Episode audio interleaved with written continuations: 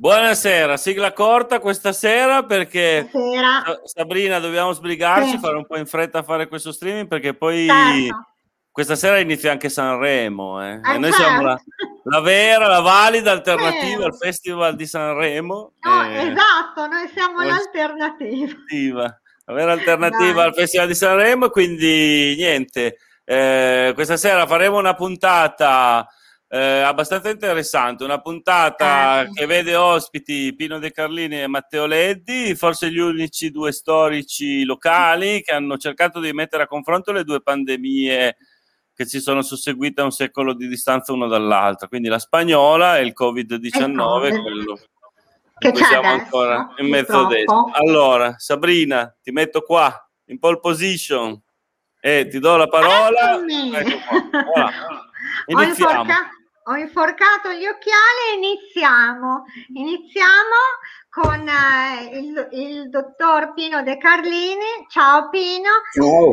E grazie a Pino e a Matteo, al dottor Matteo Leddi, di essere partecipi questa sera alla trasmissione, alla nostra trasmissione. Allora Pino, inizi tu a parlarci... Sì. Della spagnola, della febbre spagnola, come, perché veniva chiamata così, insomma raccontaci un po' quanti morti, facci un po' di numeri, raccontaci del tortonese, certo, di Tortona soprattutto. Dopo aver studiato i caduti sulla prima guerra mondiale, ho studiato anche il problema della spagnola a Tortona. Nel 2015 ho pubblicato un articolo sulla rivista storica Giulia Dertona, che è la rivista di cui sono il direttore, adesso il direttore editoriale. Si fa un gran parlare tutti i giorni di questa epidemia di Covid, e la prima differenza con la spagnola è che allora non se ne parlava assolutamente. C'era il segreto, c'era la censura militare, per cui nessuno ne parlava. Io ho trovato delle informazioni sul Popolo, il settimanale diocesano, notizie qui e là, poche cose per la verità, però significative. E poi soprattutto oggi i malati vengono ricoverati in ospedale, a seconda della gravità, nei vari settori. Allora ci si ammalava e si guariva o si moriva in casa. Non c'era assolutamente un'assistenza di carattere generale e soprattutto non c'erano i vaccini. La febbre spagnola è una febbre che arriva con le truppe americane, le quali si sono ben guardati di avvertire la popolazione. È una malattia, un'epidemia, è stata una pandemia a livello mondiale che ha portato... Le cifre sono cifre di carattere indicativo, dai 50 ai 70 milioni di decessi, qualcuno arriva addirittura a parlare di 100 milioni di decessi. Una pandemia che ha provocato più morti che non la prima guerra mondiale, i caduti della prima guerra mondiale. Le prime informazioni che abbiamo sono che nella primavera, arrivando appunto a questa malattia virale, era una malattia di carattere, diciamo, non cattivo, era benevola, la cosiddetta febbre dei 3 giorni. Chi faceva questo tipo di influenze che portava delle febbri, dei dolori articolari, restava poi immunizzato. Questo è successo per esempio al parroco dell'arciprete di Viguzzolo, don Alessandro Gavio, quale la primavera ha fatto questa febbre dei 3 giorni, essendo restato immunizzato, poi ha assistito molto, poi ne parlerà, lascio la parola a Matteo su questo argomento, ha lasciato un diario molto preciso, precisando appunto che lui l'aveva fatta, quindi era immune, e a tutti i provvedimenti che ha preso e soprattutto le polemiche anche con le autorità civili, il sindaco in modo particolare. Dicevo che non abbiamo notizie, mentre per esempio hanno pubblicato un libro, La febbre cattiva, a Mantova, dove hanno trovato nell'archivio di Stato moltissimi documenti. A Tortona, nell'archivio storico, ho trovato soltanto un documento, che poi citerò, e famosi diari, quelli che i parroci avrebbero dovuto tenere, molti lo facevano, molti no, alcuni sono andati anche perduti nel corso del tempo, dove narravano il vivere quotidiano della parrocchia. Tre documenti di carattere, tre diari di parroci. La prima notizia che abbiamo, che ho trovato sul popolo, settimanale diocesano, è del 29 settembre, dove parla appunto di questa febbre che si sta diffondendo e dice il documento... 29 settembre 1918. Siamo sempre del 18. In primavera c'è stata la forma benigna. La prima, quella la famosa. La prima ondata, diciamo. Un'altra differenza. L'unica variazione che c'è stata è che dalla primavera all'autunno il virus è diventato invece cattivo, tra virgolette, quindi pericoloso, e ha quello che ha provocato appunto molti decessi. Oggi voi vediamo invece che ci sono ogni giorno c'è una variazione del virus, sta diffondendosi in maniera dilagante e hanno delle varianti, la variante inglese, la variante sudafricana, la variante Brasile e chi ne ha più ne metta. Il 29 settembre del 1918 il popolo scrive, se ne parla molto perché ha fatto strage nella Svizzera e nella Spagna, dove sono rimasto più a lungo. Spagnola, si chiamava Spagnola perché le notizie provenivano dalla Spagna. La Spagna era una nazione non belligerante, era neutrale e quindi le notizie filtravano. In Italia non se ne parlava. Se in quegli anni, se si guardano gli anni della prima guerra mondiale, se si guardano passare le annate del popolo, si vede che in alcune porti ci sono delle colonne bianche, ho scritto censurato, cioè notizie non potevano essere pubblicate. Comunque la prima notizia dice che c'è questa febbre, però dice non è dopo tutto così grave. Il 6 ottobre, a pochi giorni dopo, un'altra notizia ho trovato, dice non c'è affatto da allarmarsi per questa malattia che ha fatto la sua comparsa tra le nostre contrade. Probabilmente queste notizie sono notizie ritardate, sono quelle relative alla primavera, non a quelle che poi hanno provocato quello che hanno provocato. Questo perché, e qui c'è una notizia veramente che ho scoperto, proprio si faceva guardare con la lente di ingrandimento, sempre sul popolo, l'8 di dicembre, quindi siamo già in piena epidemia, c'è una notizia, dice, la notizia è brevissima, veneranda curia di Tortona. Perché Dio ci liberi dall'influenza epidemica che fa le sue vittime anche tra noi, alla colletta pro pace si aggiungerà quella pro mortalitate, cioè nelle chiese, nel canone della messa, venivano dette delle preghiere appunto per che questo morbo terminasse. Sembra di essere tornati addirittura al 600, quando nelle chiese veniva esposto il Santissimo, c'erano delle processioni che facevano aumentare poi l'epidemia, oppure si pregava appunto nelle varie chiese. Sempre nella stessa data, dell'8 di dicembre, e questo è importante, ci dà l'indicazione di cosa stesse in effetti succedendo,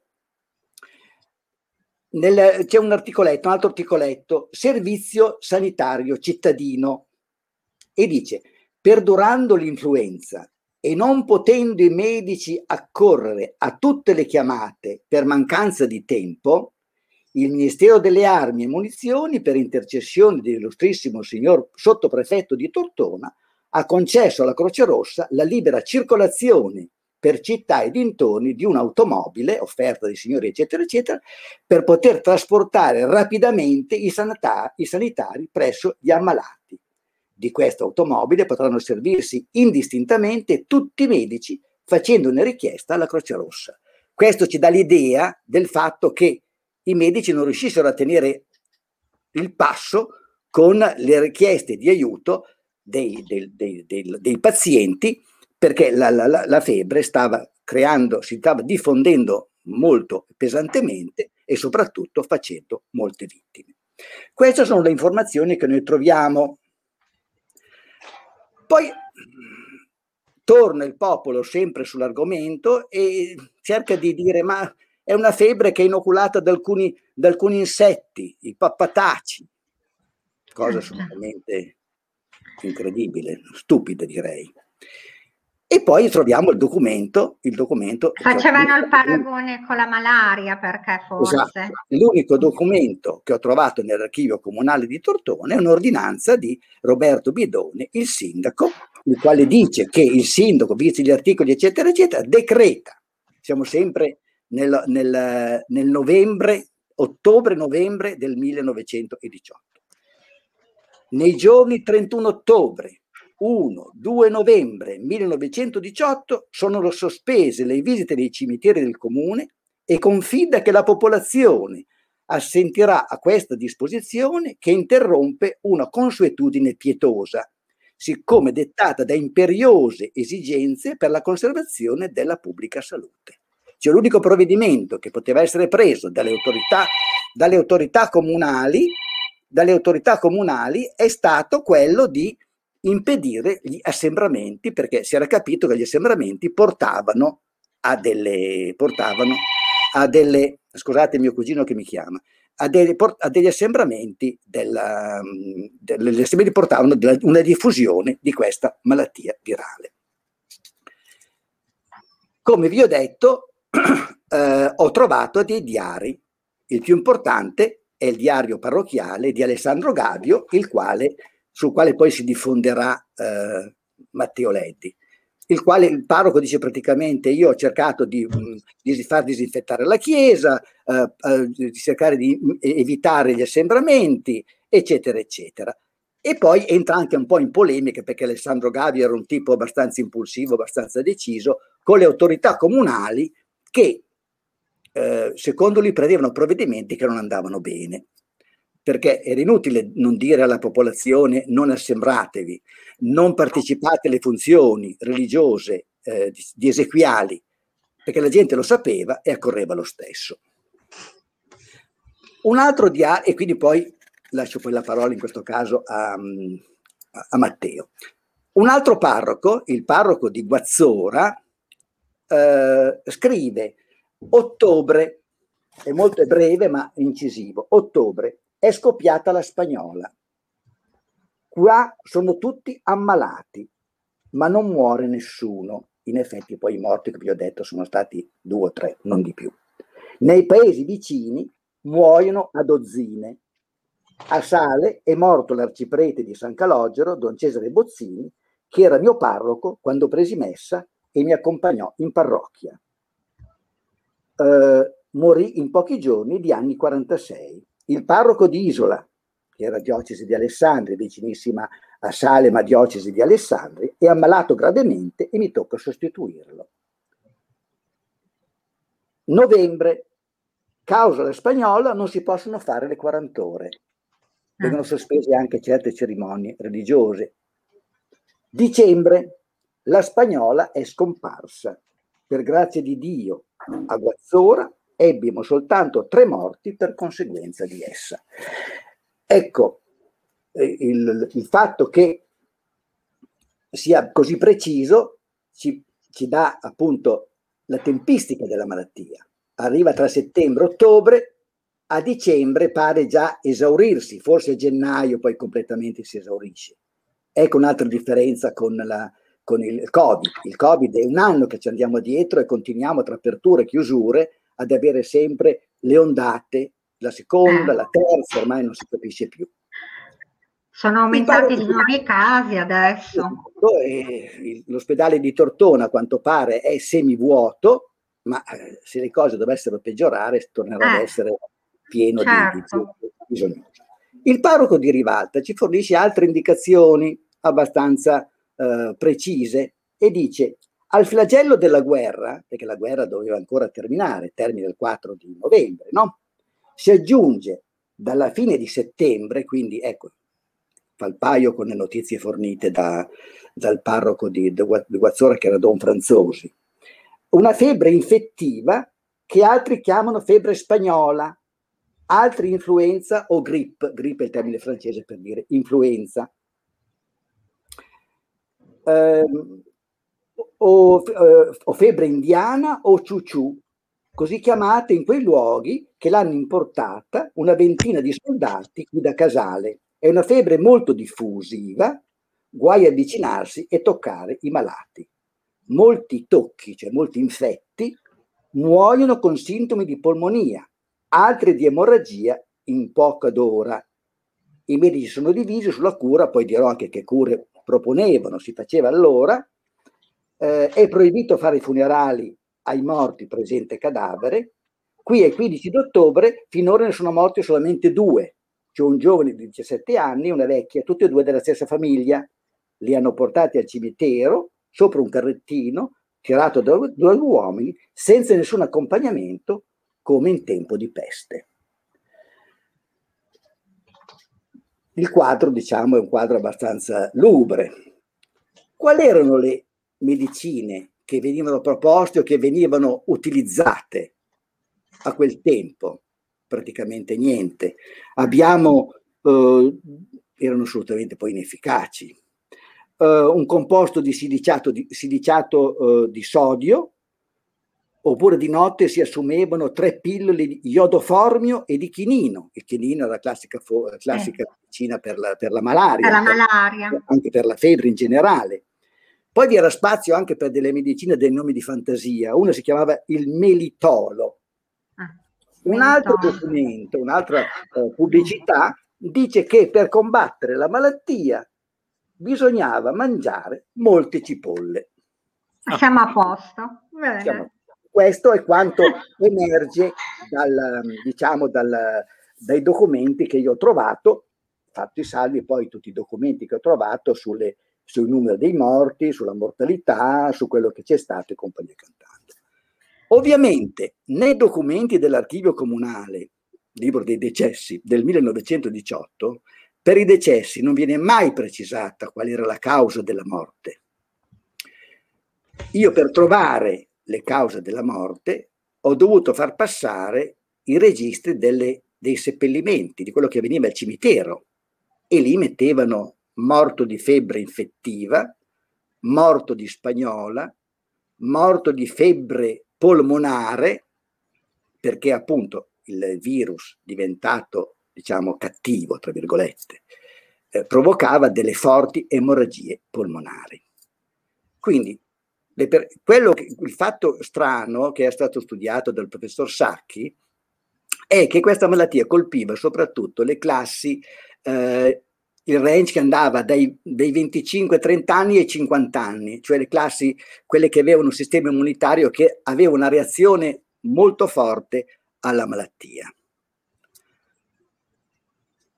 Lascio la parola a Teo perché così magari parla un po' di Viguzzolo e dove possiamo trovare tante notizie importanti, e poi vediamo anche come si è sviluppata questa malattia.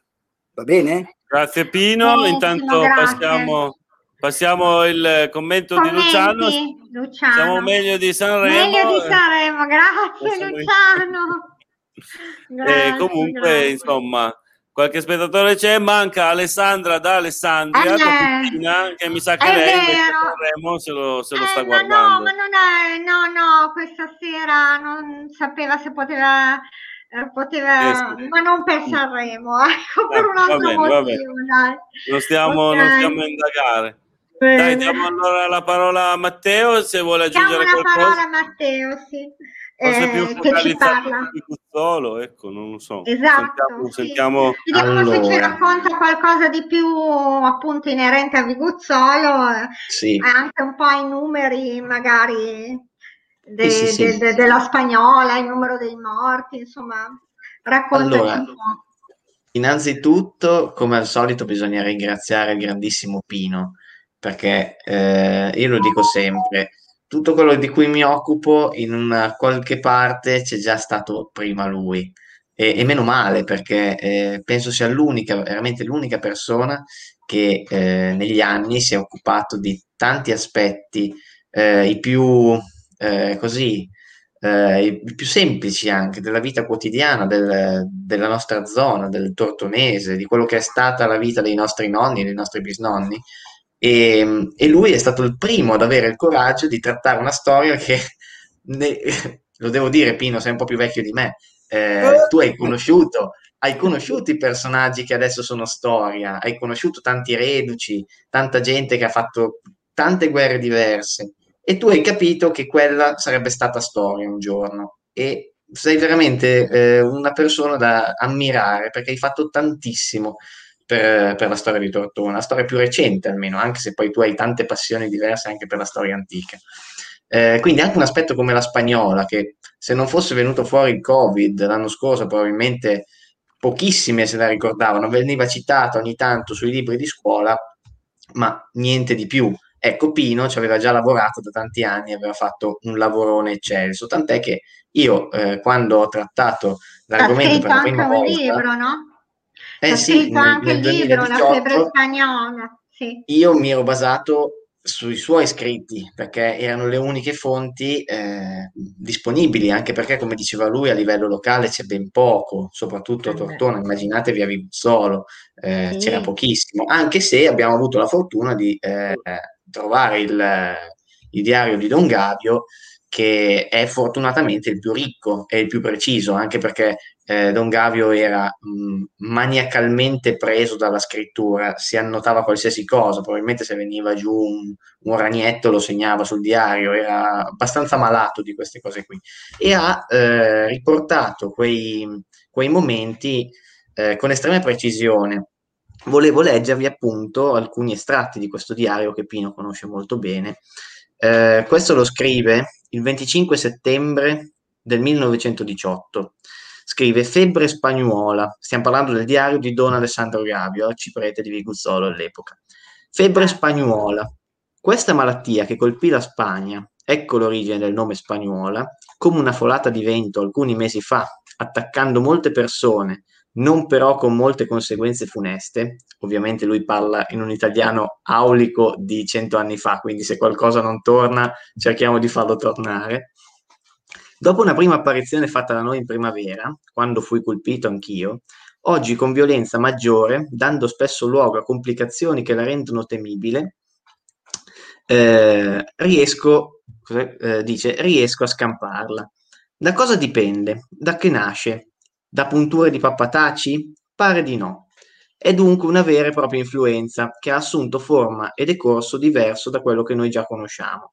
Alcuni lo affermano in modo assoluto, però gli esami batteriologici non sono riusciti positivi da poter dire che l'epidemia attuale sia determinata da quello stesso bacillo, inteso quello della febbre normale. Era un virus. Come si manifesta? Nella maggioranza, questo è molto interessante, nella maggioranza dei casi il quadro della malattia sarebbe il seguente: inizio brusco, senza sintomi premonitori, con leggeri brividi e rapidi brividi alla regione dei reni, spossatezza assai notevole, mancanza d'appetito e assai spesso anche vomito iniziale ed emorragia dal naso. Contemporaneamente si hanno sintomi per cui è chiaro che sono colpite le vie aeree superiori, frequenti starnuti, voce rauca, tosse penosa, sputi sanguigni, un po' come la tubercolosi, dolori al torace.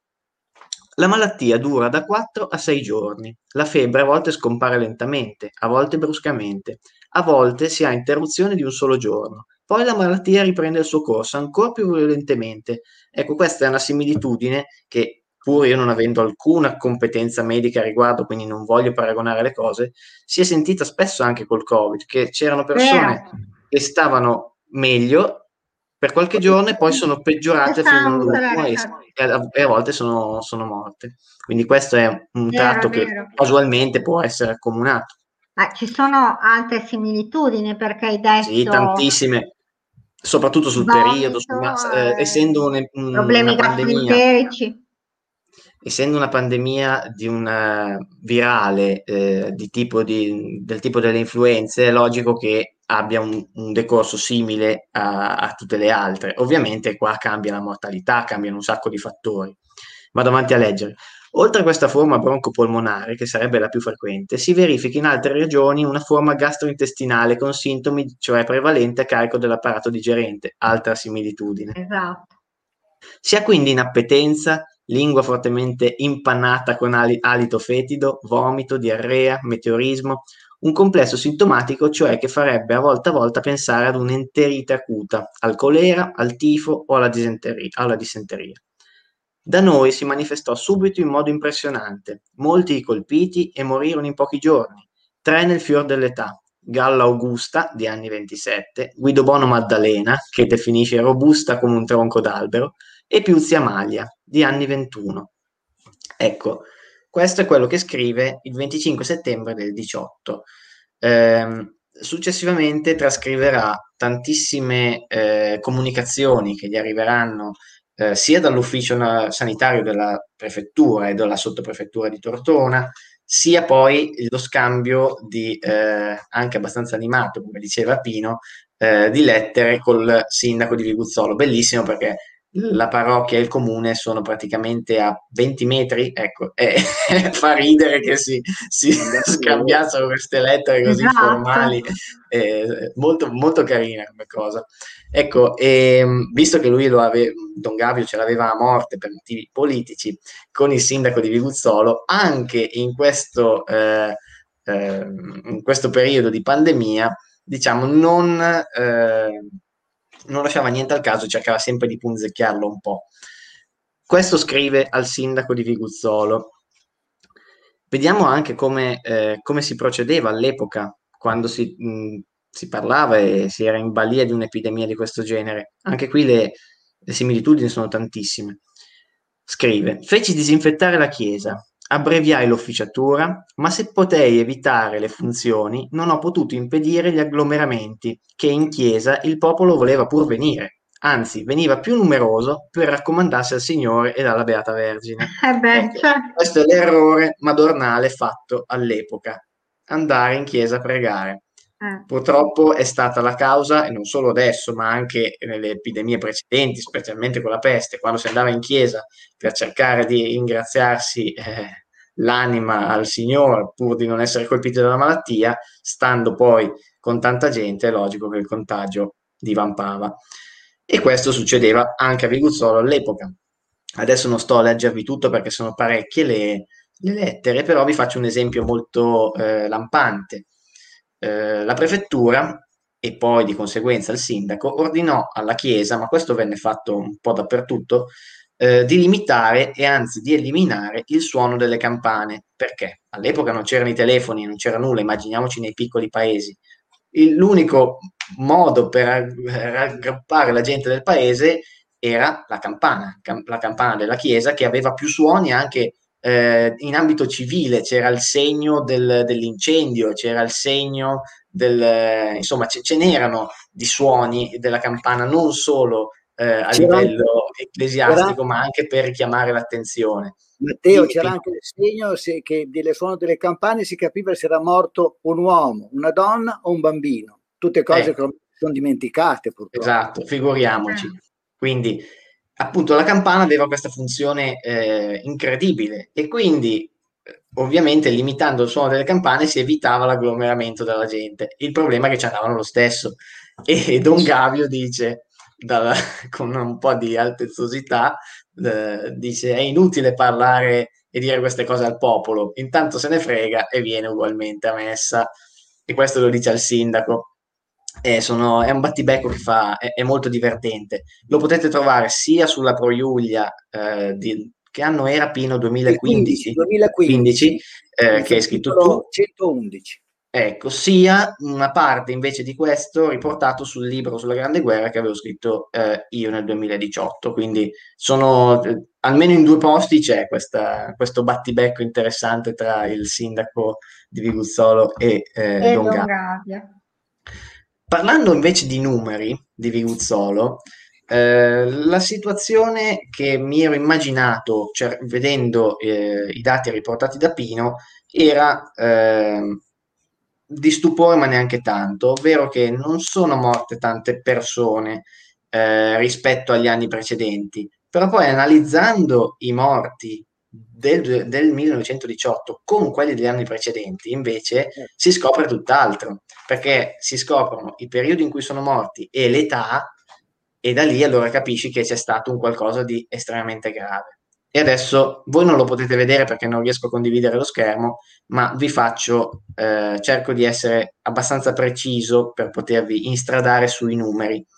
Teniamo conto che la mortalità media negli anni è stata abbastanza stabile a Viguzzolo, si variava di al massimo 10 persone in più o in meno, che sono tante ma neanche troppe. Io ho fatto un conto, Teo, dal 1911 al 1917 la mortalità media era di 35 persone all'anno.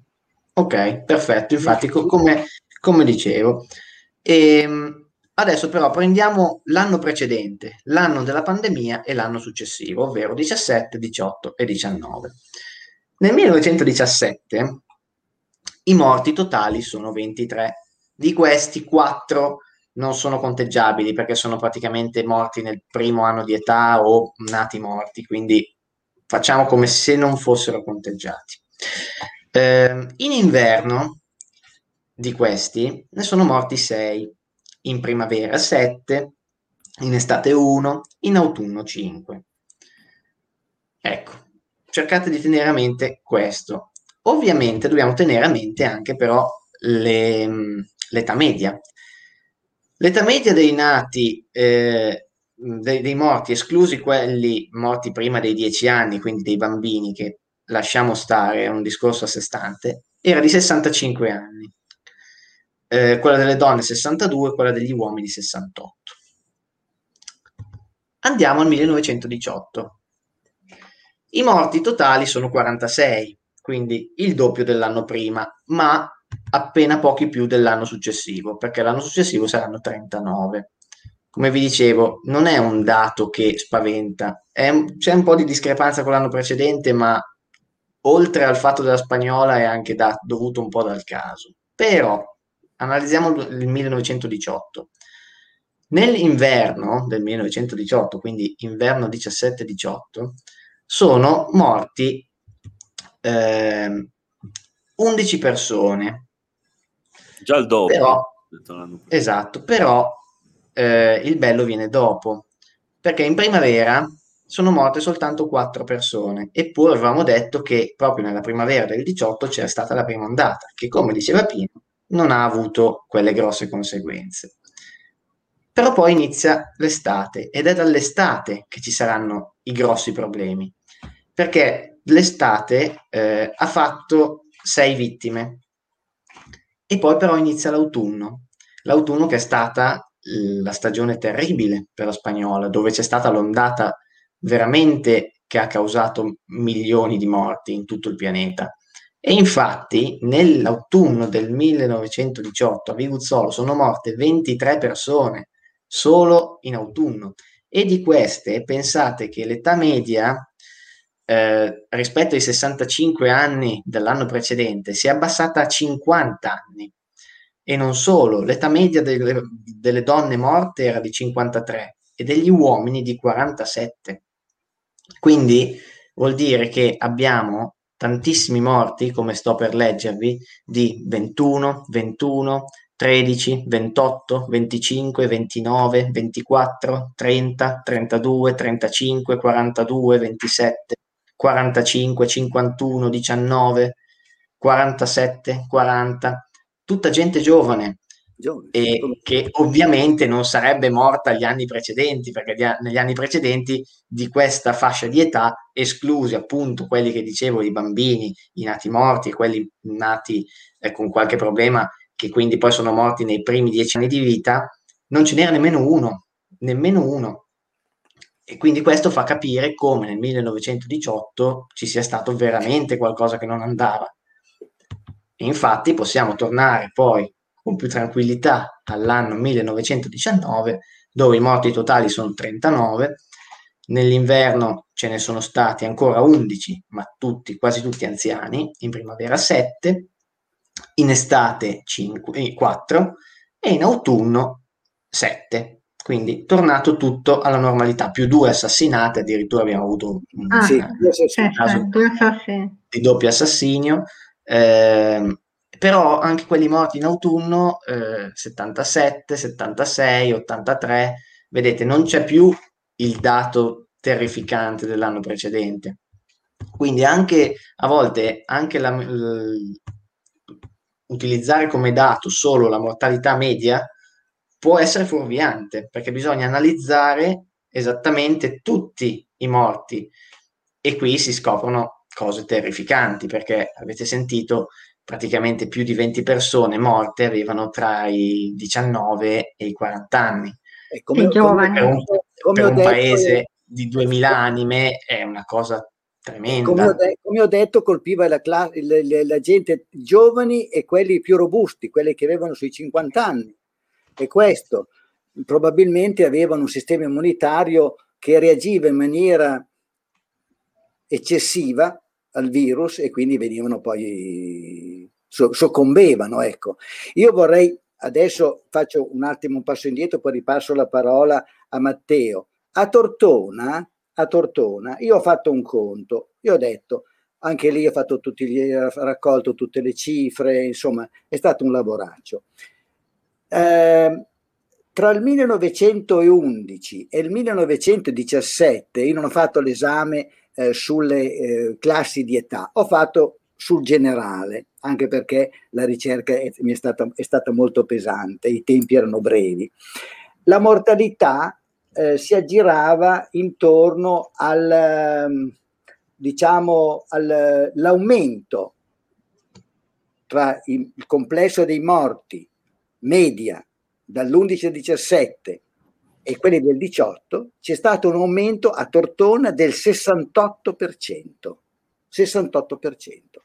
Noi abbiamo a gennaio 24 decessi, a febbraio 28, a marzo 31, ad aprile 24, quindi è una mortalità diciamo ordinaria, se vogliamo così dire. Maggio 19, giugno 17, luglio 22, agosto 24, arriviamo settembre 39, ottobre 60, novembre 50, dicembre 49. Un po' di più, media, ecco. Quindi abbiamo una mortalità media nei primi mesi, 8 mesi dell'anno, di 24 morti al mese, una media. Sì. Invece nei restanti 4 mesi la media raddoppia, diventa 50. Questo proprio raddoppia. La Tortona ha fatto non dico una strage, ma comunque ha creato grossi problemi. E vi ripeto, il problema è stato scoprire le cause di morte andando a frugare in quei registri che a me non è che avesse entusiasmato sul discorso dei seppellimenti. Poi va ricordato anche una cosa, che a Tortona nel 1916, spendendo una somma pari a 18.500 con un contributo anche ministeriale, era stato creato, perché c'era stato un inizio di epidemia di vaiolo che portò però proprio 2 o 3 morti, non di più, un lazzaretto in località Cartiere, che era in fondo a via Postumia. Ovviamente un lazzaretto che non è assolutamente servito durante l'epidemia di Spagnola, perché come dicevo ci si ammalava, si guariva o si moriva in casa. Non c'è niente da fare. I numeri assoluti a Tortona di decessi è stato nel 1918 di 338 decessi, con quella escalation che c'è stata poi nel mesi settembre, ottobre, novembre e dicembre. Ecco. E senza contare i militari caduti di... Senza contare i militari, però i militari io non li ho considerati, perché ho preso lo studio della parte prima, cioè quelli che erano morti a casa. I militari erano nella parte seconda, cioè morti fuori dal comune e per cause non legate venivano segnalati nella parte seconda, parte seconda B, che era decessi in abitazioni, un altro fuori dalle abitazioni, un altro comune, e poi decessi parte C, che era DCS venuti in ospedali di altre città, quindi non ci interessava perché erano appunto fuori Tortona, non erano ascrivibili a tortonesi scomparsi per, diciamo, causa ovviamente nei mesi indicati tra settembre e dicembre dell'epidemia spagnola. Ecco. Oggi ci stanno riempiendo la testa di questi numeri, però onestamente se noi facciamo il confronto, non per fare il negazionista, per carità, ci mancherebbe altro, io vivo il terrore, disinfetto in continuazione, ci si lava in continuazione, si gira con doppia mascherina, si fa tutti i salti mortali per impedire di essere infettati, ma se facciamo un paragone tra le due pandemie vediamo che la cosa adesso lo faremo. Pino, chiedo scusa anche a Matteo perché si stanno accumulando un po' di commenti, quindi darei voce a Sabrina. Certo, che ha già indossato gli occhiali e partiamo, perché ce n'è uno lunghissimo di Sergio Muratore, okay, che poi si interrompe e, non so, prego, buon lavoro, bene, buona lettura. Sergio Muratore, ciao Sergio. Allora, io vorrei partecipare con il testo di una mia canzone, Il virus va, composta all'inizio della seconda ondata. Il virus va per le città di qua di là, lui se ne va, eccolo qua, il virus va, ma che ci fa male, lui si annida un po' ovunque ed aspetta il suo momento. Sono finite le mazurche, iniziato lo spavento, lui ci assale e non lo vedi, ma poi dopo tu ci credi, quando apre l'ospedale sopra ogni altro male e quegli amati camici bianchi che già molto hanno dato e avvertito. E poi continua, ce lo leggeremo poi su Facebook. Comunque la sintesi è hashtag non voglio il virus, neanche noi, ma prendiamo i complimenti. Luigi della K, ciao, grazie, complimenti a tutti, grazie per Luigi della K. Sergio che... complimenti ai preparatissimi storici tortonesi, ma mancava il maestro Armando Mergaglio. Sarebbe stato un tris ancora più vincente. Inviteremo anche il maestro Mergaglio e certo, vediamo insomma se la sente di... Mergaglio è più esperto di colera. Bene, ma magari anche a parlare di altre cose. Anche le epidemie ricorrenti di colera che ogni 20 anni infestavano la città di Tortona e la diocesi. Anche. C'erano tantissimi morti anche lì. Anche ho scritto anche un articolo sul colera di Guidobono, pubblicato qui di Guidobono. Non vado così indietro, basta Pino, basta. No, comunque il maestro Mergaglio è veramente una miniera di... dovremmo cercare veramente.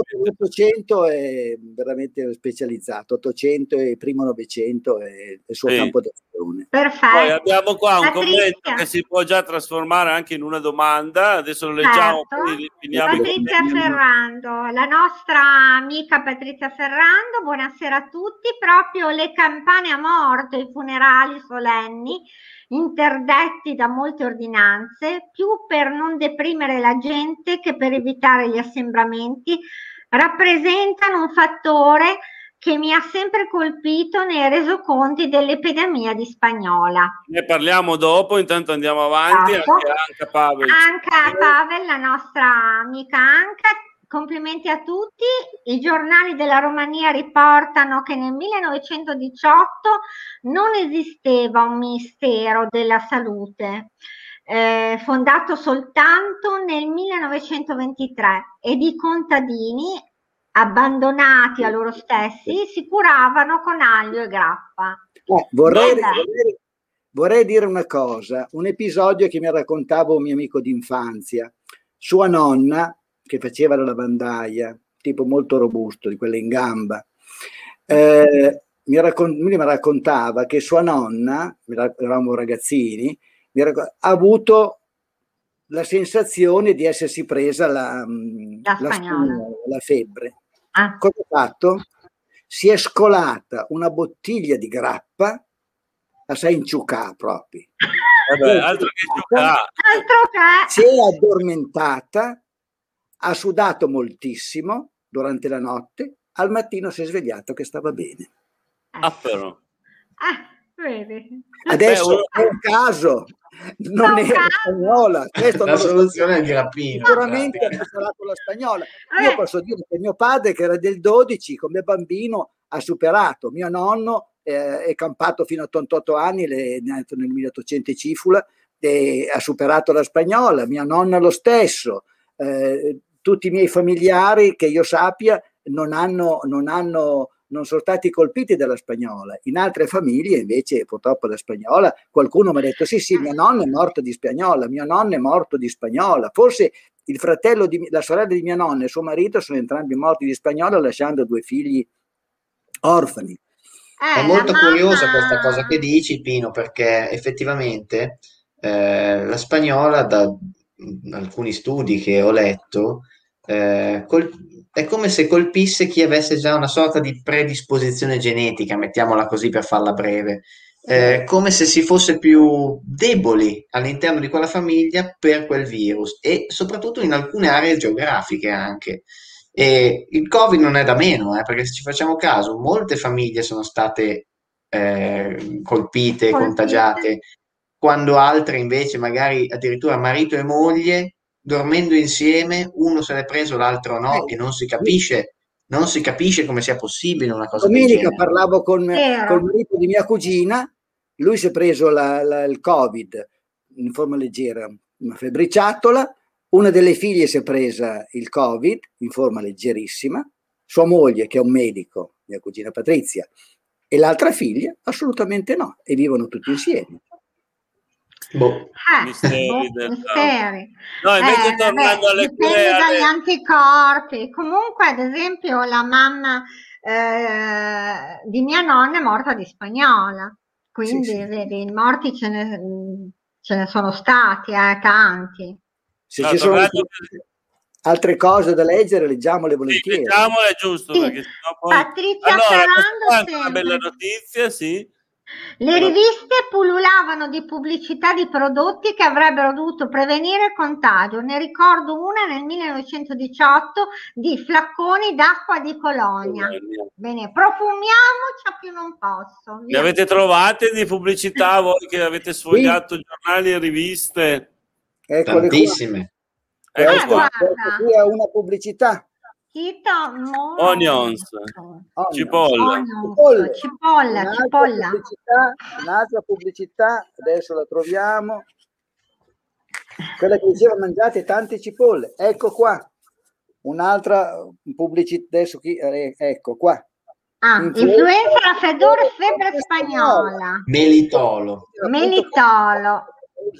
questi famosi salicilato di sodio, pillole di iodoformio, chinino, ma sono medicine empiriche, non avevano un'attività specifica. Sì, gli antipiretici funzionavano, il chinino poteva funzionare per abbassare la febbre, ma non certo per guarire le emorragie polmonari che provocavano la morte. Ci sono delle fotografie spaventose sui polmoni estratti da gente che è morta di spagnola. Tra l'altro il virus della spagnola è scomparso, non si sa come, non si sa perché, è scomparso, va bene, però i ricercatori sono andati a cercare dei morti nel permafrost, quindi nelle zone del nord, dell'estremo nord di spagnola, e hanno estratto il virus.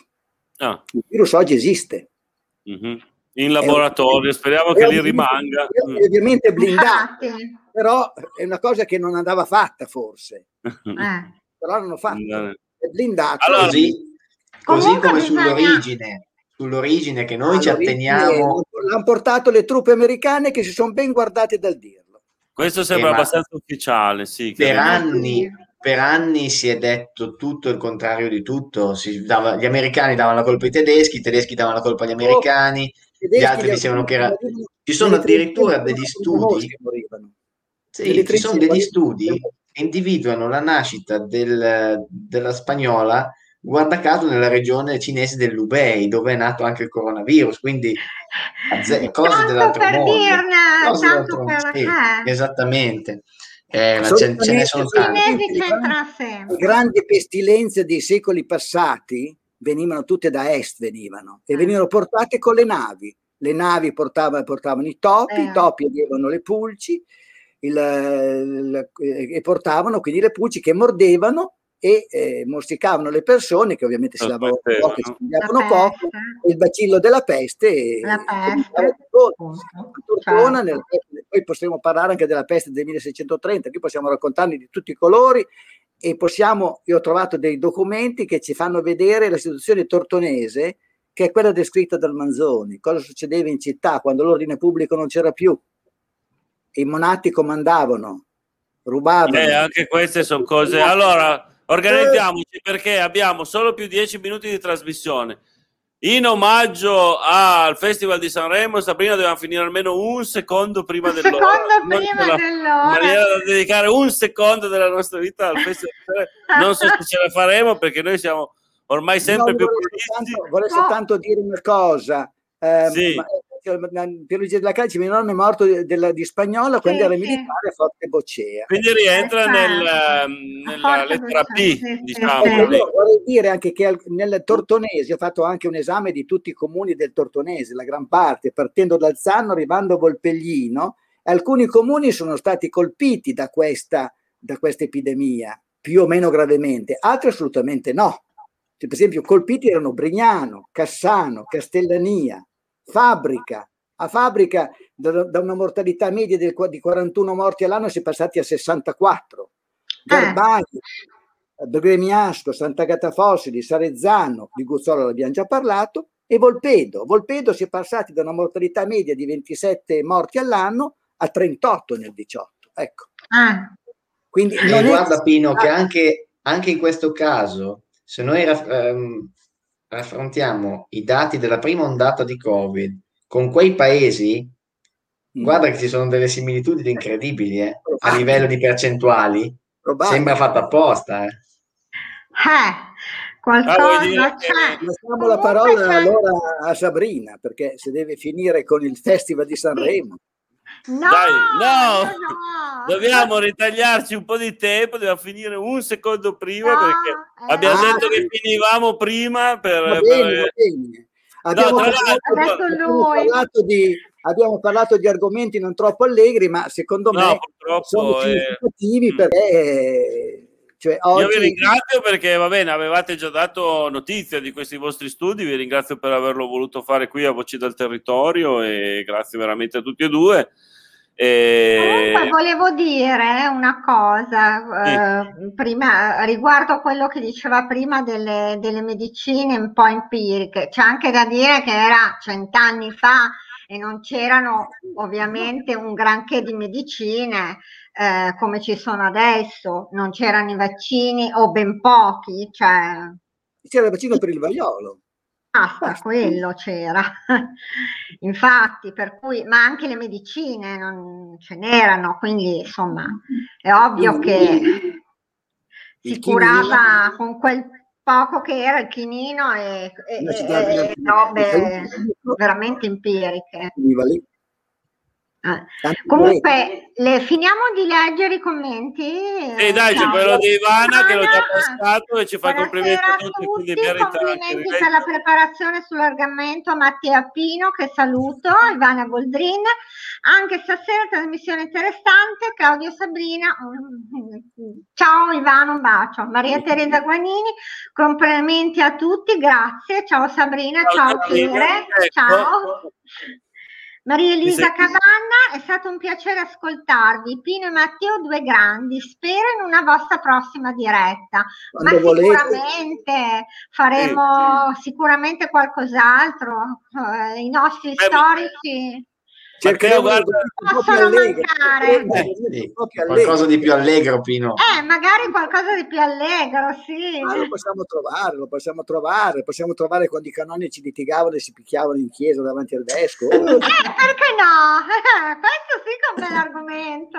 Uno è finito in galera e l'altro la multa, possiamo fare poi una puntata 6 con Galluzzi e il maestro Bergaglio. Quando litigavano per gli abiti che dovevano portare i canonici, quelli di Tortona, quelli di Voghera e quelli di Novi, e lì si finiva a Roma con cause contro cause. Esatto. Wow. bello come argomento, assolutamente. Sicuramente più. Ricordatevi che nei secoli passati la forma era sostanza. Lo è anche oggi, allora soprattutto la forma e l'etichetta e tutti i comportamenti erano sostanza, non soltanto forma ma anche sostanza. L'ultima volta che me lo sono sentito dire ero a militare, era il mio capitano che me lo diceva. Ragazzi, anche la messa, se vogliamo, la forma diventa sostanza, può piacere o non piacere, ma io sono per la messa in latino, la forma è sostanza.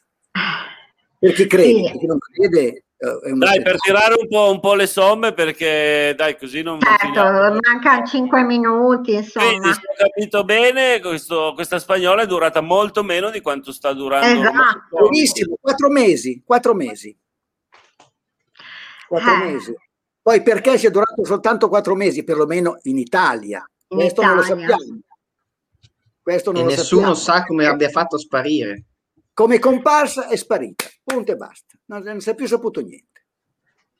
E non l'hanno più individuato. È molto differente dal Covid, che invece è comparso ormai più di un anno che ce l'abbiamo. Minori possibilità di spostamento, minori possibilità di contatti, c'era tutto, era un altro mondo, 100 anni fa era un altro mondo. Oggi la velocità di circolazione delle notizie e anche la globalizzazione ci sta ammazzando, insomma. La globalizzazione e poi secondo me anche la sovrappopolazione, il mondo è sovrappopolato.